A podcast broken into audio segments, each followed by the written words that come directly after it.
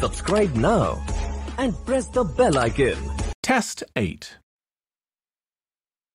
You will hear a number of different recordings and you will have to answer questions on what you hear. There will be time for you to read the instructions and questions and you will have a chance to check your work. All the recordings will be played once only. The test is in four sections. At the end of the test, you will be given 10 minutes to transfer your answers to an answer sheet. Now turn to section 1.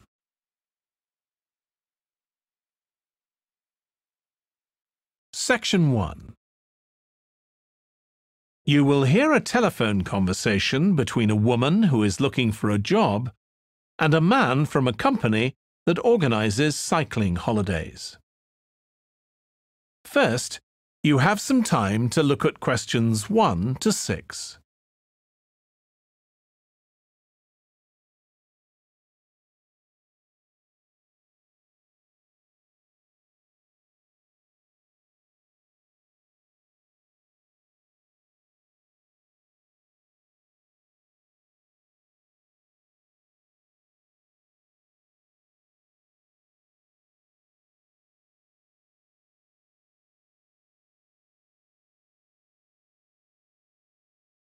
You will see that there is an example that has been done for you. On this occasion only, the conversation relating to this will be played first. Hello, Pembroke Cycling Holidays. Bob speaking. Oh, hello. I've seen your advert for people to lead cycle trips. Are you the right person to speak to? Yes, I am. Could I have your name, please? It's Margaret Smith. The woman's surname is Smith. So Smith has been written in the space. Now we shall begin. You should answer the questions as you listen because you will not hear the recording a second time. Listen carefully and answer questions 1 to 6. Hello, Pembroke Cycling Holidays. Bob speaking. Oh, hello. I've seen your advert for people to lead cycle trips. Are you the right person to speak to? Yes, I am. Could I have your name, please? It's Margaret Smith. Are you looking for a permanent job, Margaret? No, temporary. I've got a permanent job starting in a few months' time and I want to do something else until then. What work do you do? This will probably sound crazy. I used to be a lawyer, and then I made a complete career change, and I'm going to be a doctor. I've just finished my training. Right. And have you had any experience of leading cycle trips? Yes, I've led several bike tours in Africa.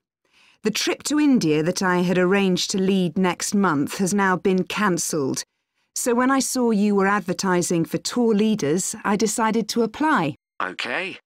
Now, we normally have two or three leaders on a trip, depending on the size of the group. Some tours are for very experienced cyclists, but we've got a tour coming up soon in Spain, which is proving so popular we need an additional leader. It's a cycling holiday for families. Would that suit you? It certainly would. I enjoy working with children, and I probably need some more experience before I go on a really challenging trip. That tour includes several teenagers. Have you worked with that age group before? Yes, I'm a volunteer worker in a youth club where I help people to improve their cycling skills.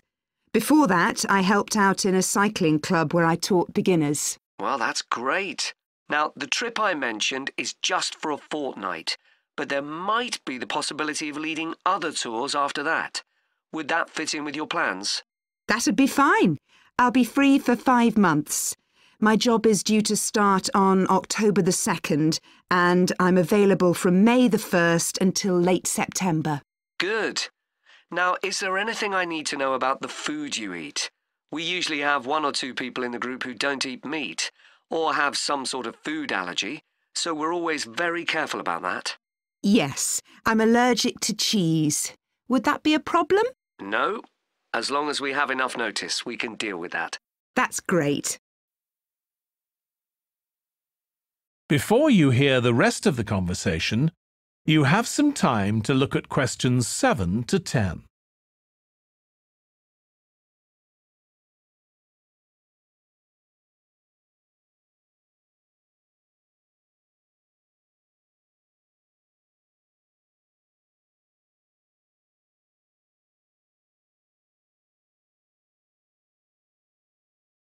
Now listen and answer questions 7 to 10.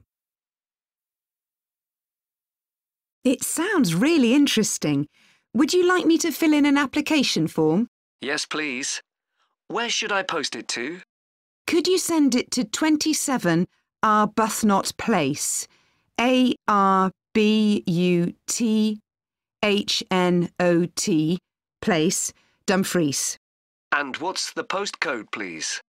DG7 4PH. Was that P Papa or B Bravo? P Papa. Got that. If you could return the application form by Friday this week, we can interview you on Tuesday next week. Say half past two? Would that be possible for you? Yes, it's fine. You're quite a long way from where I live, so I'll drive over on Monday.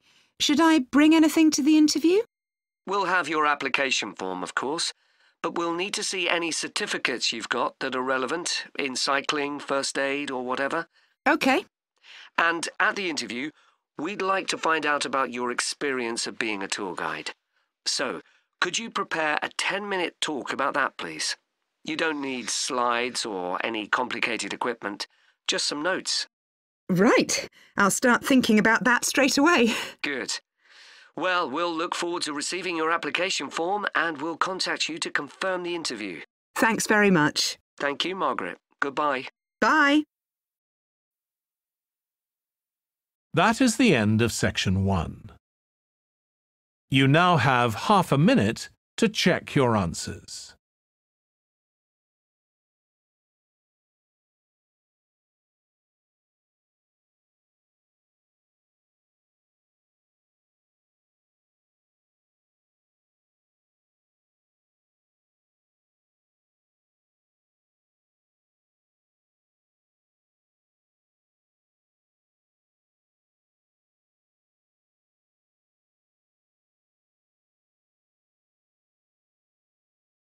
Now turn to section 2.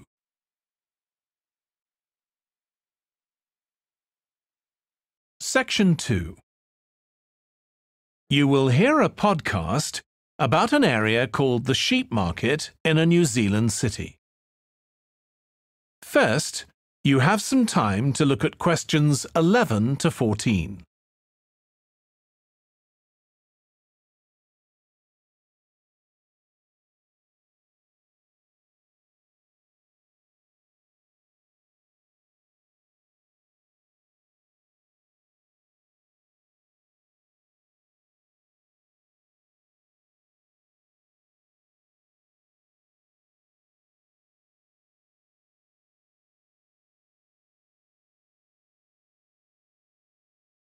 Now listen carefully and answer questions 11 to 14.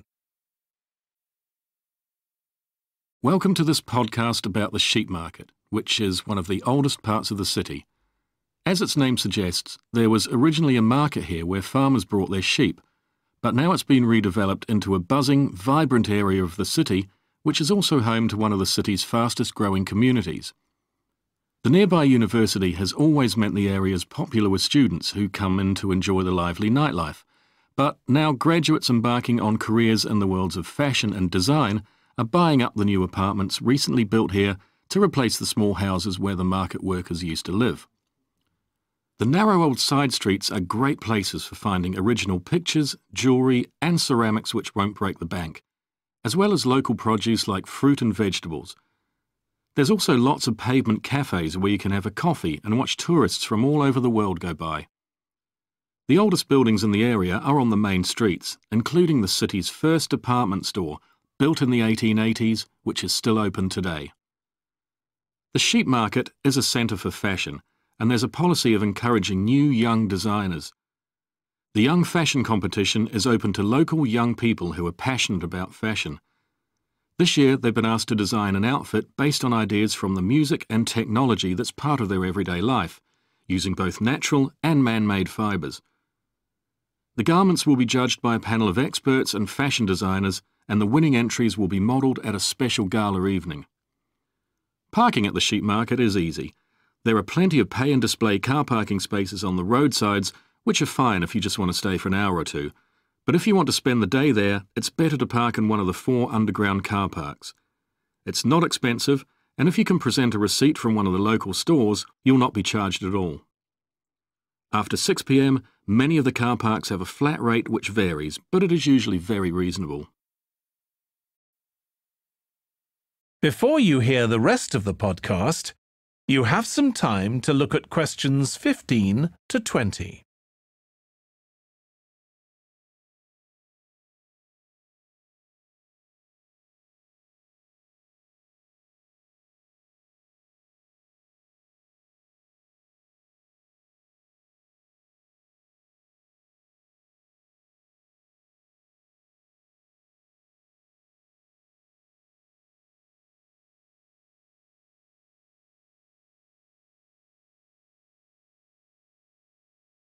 Now listen and answer questions 15 to 20. The sheep market is one of the main centres for art and history in the whole of the country. If you look at our map, you'll see some of the main attractions there. Most visitors start from Crawley Road at the bottom of the map. The Reynolds House is one of the oldest houses in the city and is open to the public. It's on the north side of Crawley Road next to the footpath that leads to the public gardens. The area is particularly interesting for its unusual sculptures.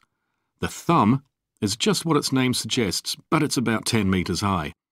You'll see it on Hill Road, across the road from the bank.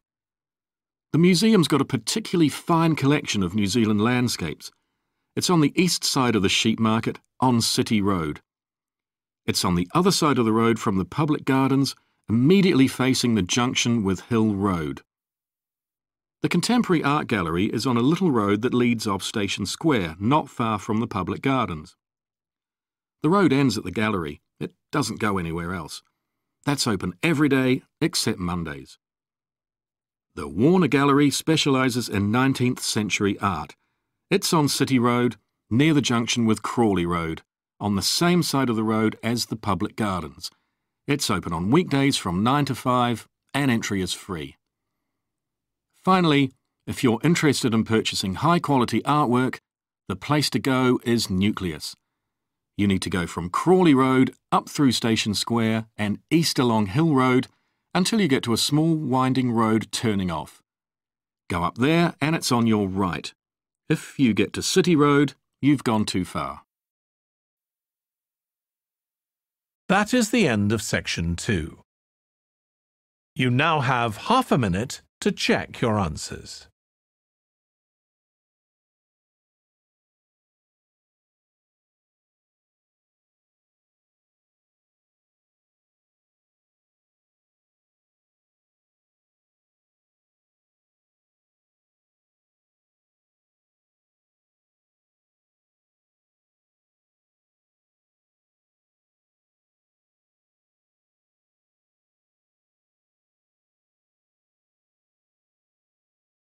Now turn to section 3.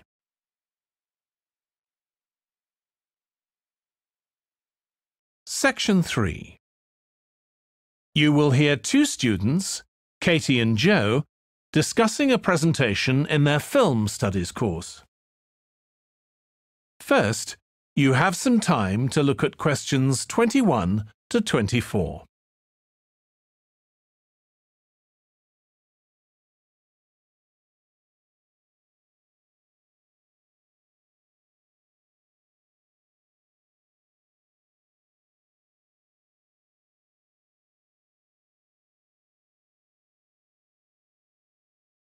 Now listen carefully and answer questions 21 to 24. Joe, You know, I'm giving a presentation in our film studies class next week. Yes. Well, could we discuss it? I could do with getting someone else's opinion. Of course, Katie. What are you going to talk about? It's about film adaptations of Shakespeare's plays. I've got very interested in all the different approaches that film directors take. Uh huh. So I thought I'd start with Giannetti, who's a professor of film and literature. And in one of his books, he came up with a straightforward classification of film adaptations based on how faithful they are to the original plays and novels. Right. I've already made some notes on that, so I just need to sort those out before the presentation. I thought that next I'd ask the class to come up with the worst examples of Shakespeare adaptations that they've seen and to say why. That should be more fun than having their favourite versions. Yes, I can certainly think of a couple. Right. Next, I want to talk about Rachel Malchow. I came across something on the internet about her work on film adaptations, and I was thinking of showing some film clips to illustrate her ideas. Will you have enough time, though, both to prepare and during the presentation? After all, I doubt if you'll be able to find all the clips you want. Hmm, perhaps you're right. OK, well, I'd better do some slides instead, saying how various films relate to what she says. That should encourage discussion. Hmm. Next, I want to say something about how plays may be chosen for adaptation because they're concerned with issues of the time when the film is made. You mean things like patriotism or the role of government? Exactly. It's quite tricky, but I've got a few ideas I'd like to discuss. Before you hear the rest of the discussion, you have some time to look at questions 25 to 30.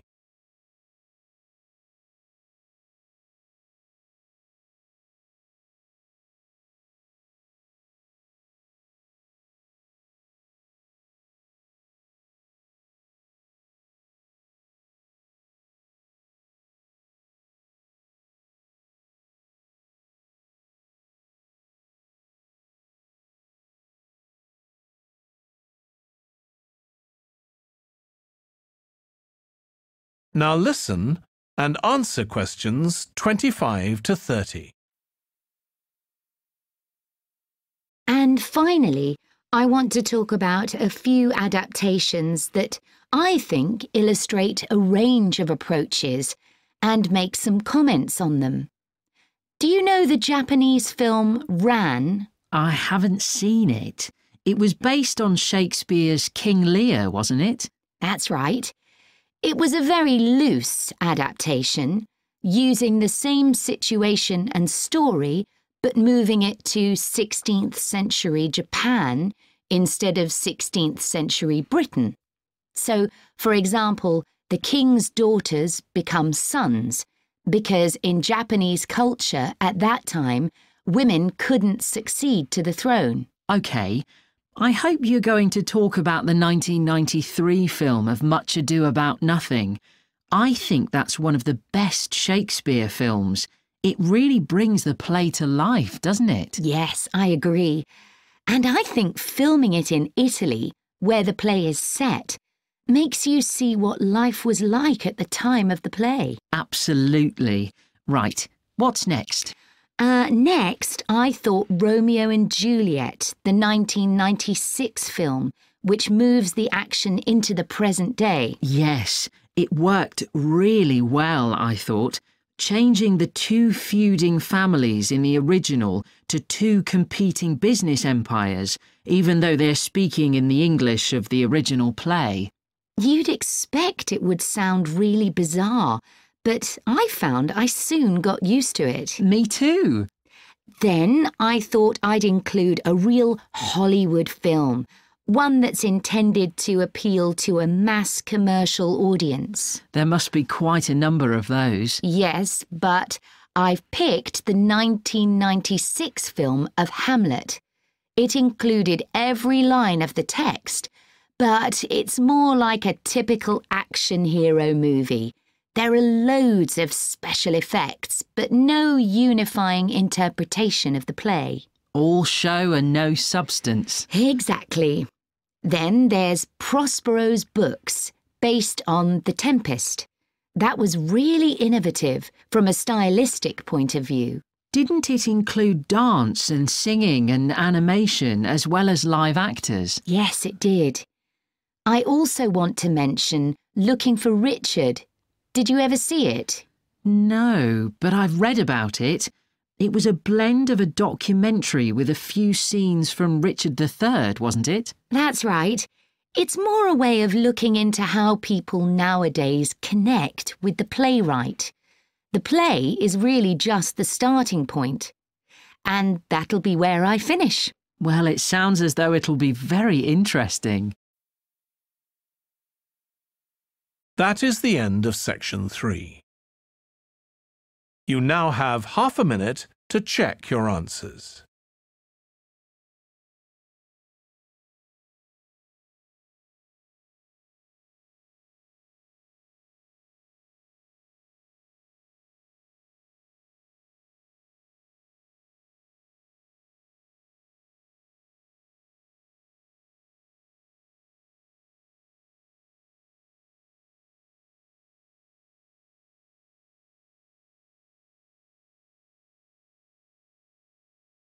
Now turn to section 4.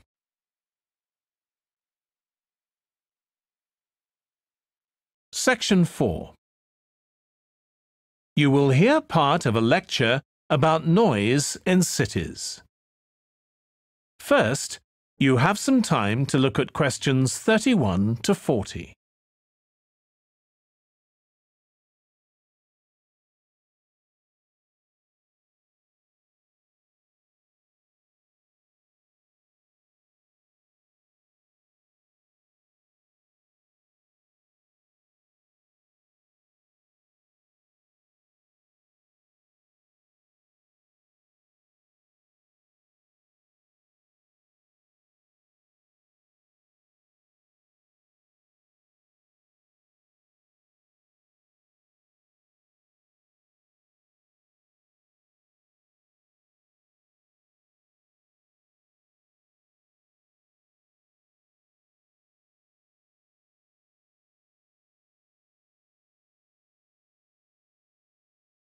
Now listen carefully and answer questions 31 to 40. This lecture will be about the science of acoustics, the study of sound, in relation to urban environments such as cities. As an acoustic engineer myself, I think this is an area where we're likely to see great changes. In the past, researching urban soundscapes was simple. We measured levels of sound in decibels, so I used to take my sound meter and I measured the noise somewhere. And then I might ask a sample of people to say at what level the sound became annoying. With data like this, acoustic engineers have been able to build up what we call noise maps, maps of the sound environment. But actually, these aren't a lot of use. What they do show is that the highest noise levels are generally on roads. Well, that's not really very surprising. But there's quite a lot going on that these maps don't show, because they can't capture the complex way that sound varies over time.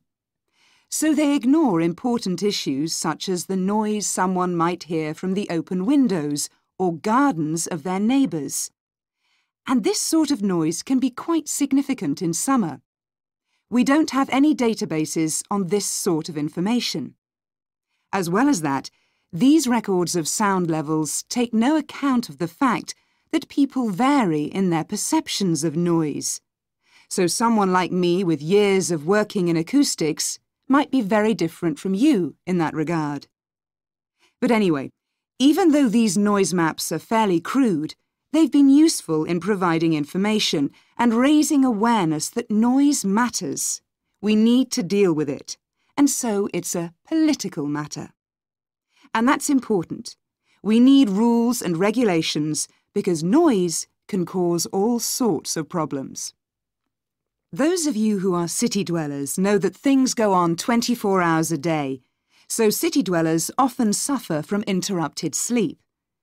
It's also known that noise can lead to a rise in levels of stress due to physical changes in the body affecting the composition of the blood. And there are other problems as well.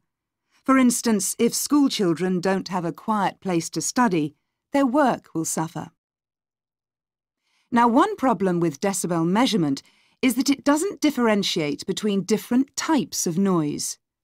Some types of sounds that most people would probably think of as nice and relaxing might well score quite highly in decibel levels.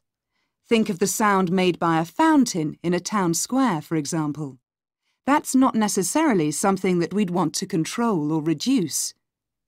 So maybe researchers should consider these sorts of sounds in urban design.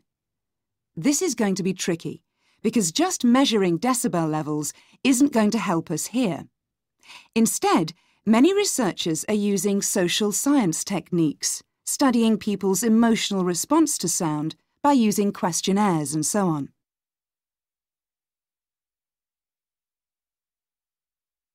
So what exactly do people want to hear in an urban environment? Some recent interdisciplinary research has come out with results that at first sight seem contradictory. A city needs to have a sense of activity, so it needs to be lively, with sounds like the clack of high heels on a pavement or the hiss of a coffee machine. But these mustn't be too intrusive, because at the same time, we need to be able to relax. One of the major problems in achieving this will be getting architects and town planners to use the research. Apart from studying the basics of acoustics, these people receive very little training in this area. But in fact, they should be regarding sound as an opportunity to add to the experience of urban living, whereas at present they tend to see it as something to be avoided or reduced as far as possible, or something that's just a job for engineers, like the street drainage system. What's needed is for noise in cities to be regarded as an aesthetic quality, as something that has the qualities of an art form. If we acknowledge this, then we urgently need to know what governs it and how designers can work with it we need to develop a complex understanding of many factors. What is the relationship between sound and culture? What can we learn from disciplines such as psychology about the way that sound interacts with human development and social relationships, and the way that sound affects our thoughts and feelings? Can we learn anything from physics about the nature of sound itself? Today's powerful technologies can also help us. To show us their ideas and help us to imagine the effect their buildings will have, architects and town planners already use virtual reality. But these programs are silent. In the future, such programs could use realistic sounds, meaning that soundscapes could be explored before being built. So hopefully, using the best technology we can lay our hands on, the city of the future will be a pleasure to the ears as well as the eyes. That is the end of section 4. You now have half a minute to check your answers.